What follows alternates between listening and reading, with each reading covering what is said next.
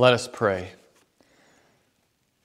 Our most gracious Father, we thank you that once more we can be here, even through this online service, to hear your word, to recall the great work of Jesus,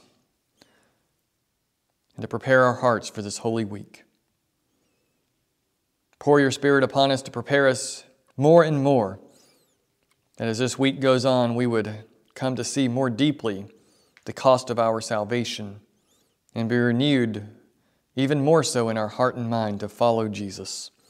And it is through our Lord and Savior Jesus that we pray. Amen.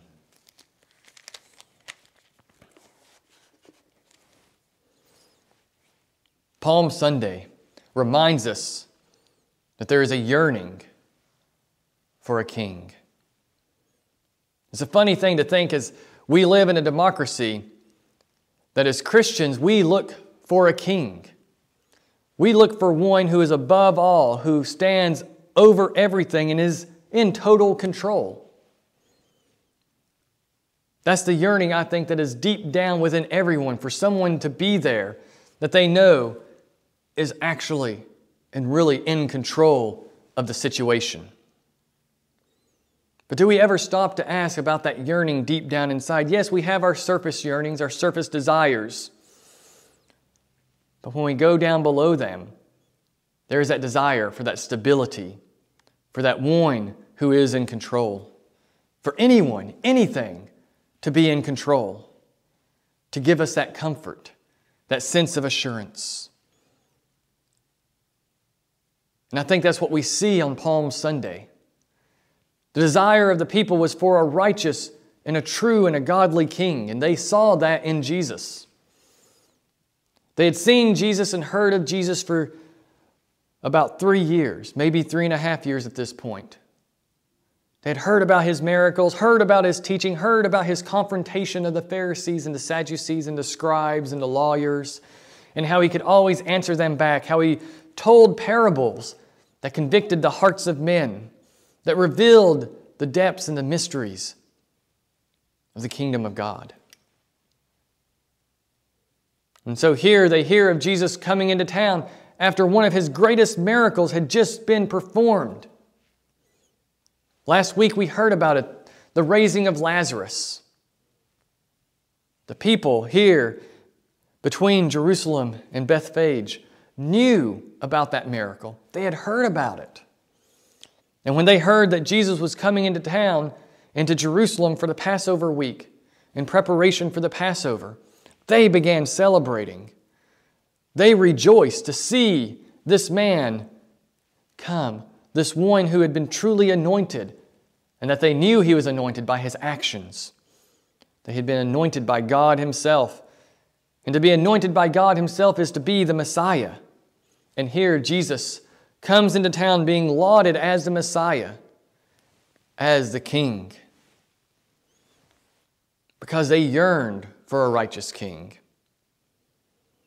The Jews had been ruled over by the Romans for nearly a hundred years at this point. For years and years, they had been ruled over by the Romans. Prior to that, they had had an independent kingdom briefly, but the Romans came in and conquered them. And they were put into a sense of exile once more as their desire for a righteous king was taken away and buried deep within because then they were given unrighteous kings and governors to rule over them. Herod and his family.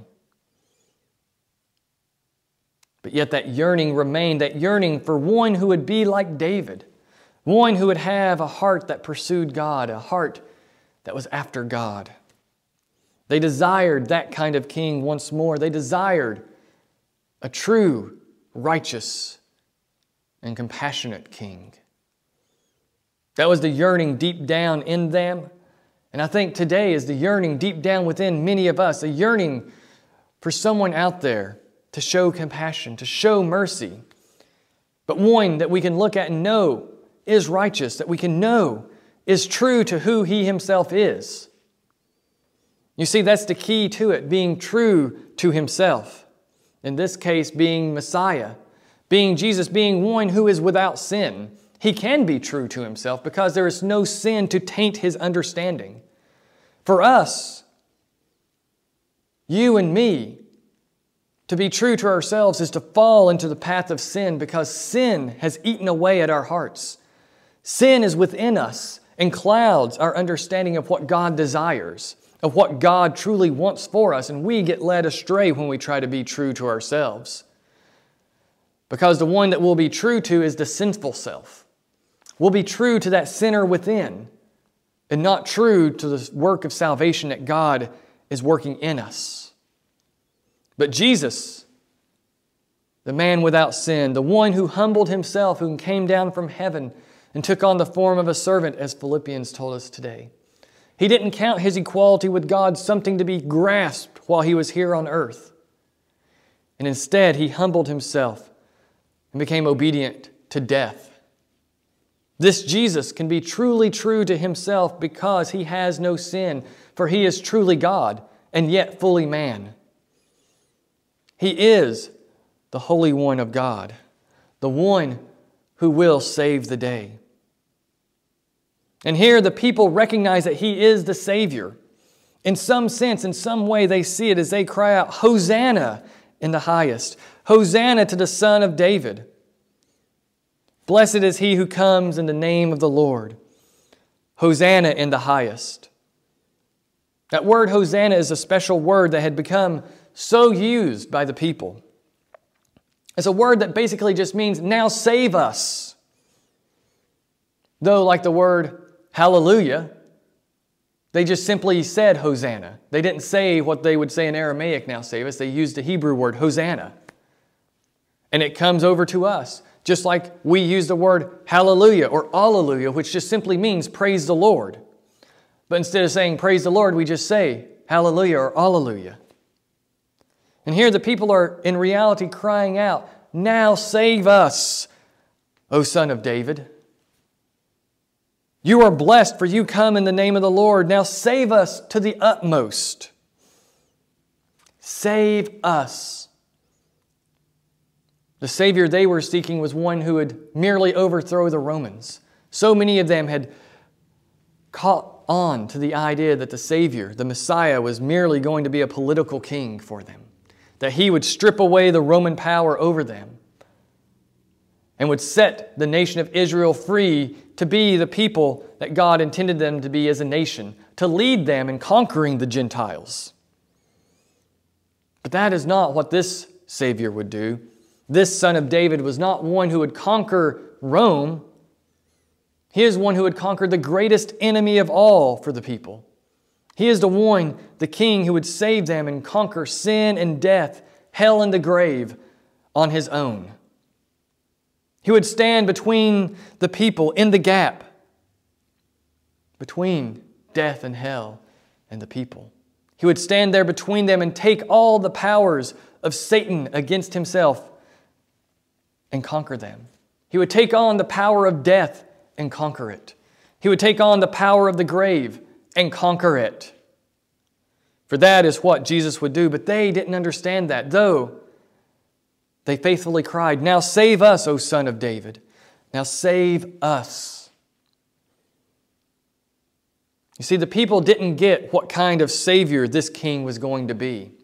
They didn't fully grasp it, they didn't fully understand it, and that's okay. They still faithfully cried out, Now save us, O Son of David. Now save us. They knew and caught a glimpse of what he was going to be that he would be the king, that he would be the true ruler. But they didn't understand how it would come about or how his rule would work and operate for them. But they would eventually understand it better. Some of them would, anyway, and come to see that his kingship and his kingdom were a different kind. But that's the joy of how God the Father works in us. And sometimes He takes those desires and those yearnings that have a certain rightness to them, but are misdirected, that are turned in the wrong way. And He, deep down underneath them, brings about the fulfillment that satisfies them. You see, on the surface, the people wanted freedom from Rome, not recognizing their need for freedom from sin, but, G- but God the Father went a step further than what they desired. They merely wanted freedom from Rome. But God the Father gave them freedom from sin and death and the grave, which would eventually overthrow Rome too. But you see, the Father, through Jesus, fulfilled that deep down need that they couldn't even fully understand. Their desire to be free from Rome was but a, but a slight microcosm of that. It was just a little bit of them recognizing the greater problem they had. And so, though that was what was on the surface, that was what they were crying out for salvation from Rome and its wickedness. The Father saves them and lets Jesus die on the cross to remove sin and death from the people, that they could turn and see what the Savior truly would do, what the Savior had done for them, and be saved from that which was truly their enemy. Hosanna to the Son of David. Now save us, they cry. And is that our cry today? That despite whatever our surface desires are, whatever our surface yearnings are, that we step back and recognize that deep down, there's another desire, another yearning that is greater than all of our other yearnings. And that the Spirit, as you hear the Word of God read, fans that and brings it to life more and more and causes it to come up to the surface, nearer and nearer the surface, that we can finally identify what it is that we need. That as we travel around and look to so many and say, Now save me, now save me. Well, we look to Jesus finally and say, Now save me. Oh, save us, Son of David, for you are the one who has come in the name of Yahweh. You have come in the name of God the Father to save His people, to save humanity, to save this world and redeem it from the sin that it is lost in. The triumphal entry wasn't an almost kingship for Jesus. It was the declaration of his kingship. It's just the people didn't understand the kingship he was going to. They didn't understand the kind of glory he was going to embrace at the end of the week. And so this isn't a almost kingship for Jesus. The people declared him to be king because they saw a glimmer of what he truly would be. They saw a glimmer of what he truly is in himself, the Messiah who takes away the sins of the world. And so it was right for them to yell, Hosanna. And it is right for us to yell, Hosanna to the Son of David. Now save us because we can look back and see that He has saved us. He has accomplished salvation on our behalf. He has accomplished all that was necessary. And it begins here for us this week at the triumphal entry, this Palm Sunday. And now, the rest of the chapters of the Gospel of Matthew, 21 all the way through the end to 28, will tell us the story of Holy Week into Good Friday, into, Mo- into Maundy Thursday, into Good Friday, and then finally ending at the resurrection next Sunday. And we will travel this week through this Holy Week, asking the Lord to be at work in us as we recall and discover Jesus' last week on earth once more. Every year we walk this pathway through Holy Week so that by the end of it we will more fully rejoice and see the goodness of Jesus dying on the cross and then being raised back to life, that we can embrace what He has done for us more fully, that we can see the depths of our own sin, and yet see how Jesus takes that to Himself on the cross. That He suffers and we are saved. That He suffered while we didn't even care that He was suffering. And He saved us when we weren't aware of it and has worked that salvation in many of us.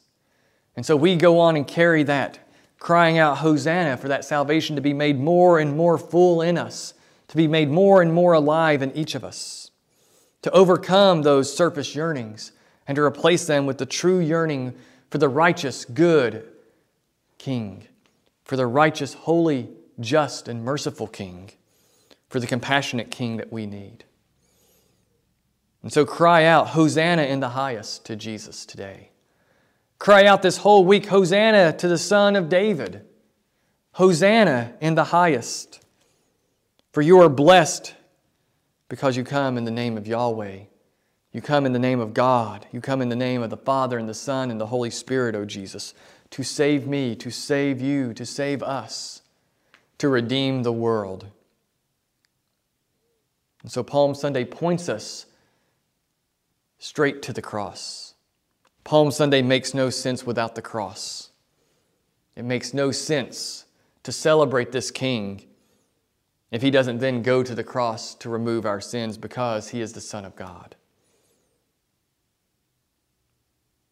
So may this week draw you nearer to Jesus. May this week draw you nearer to his cross to see that that is where his salvation is for you. And that you will be brought forward into his resurrection and made into a new creature, made into a new creation, made into a new man and a new woman, one who is becoming like Christ in salvation, who is being renewed in heart, mind, and soul. And so cry out, Hosanna! Now save us, O King of David. Now save us, O King of David. In the name of the Father, and the Son, and the Holy Spirit. Amen.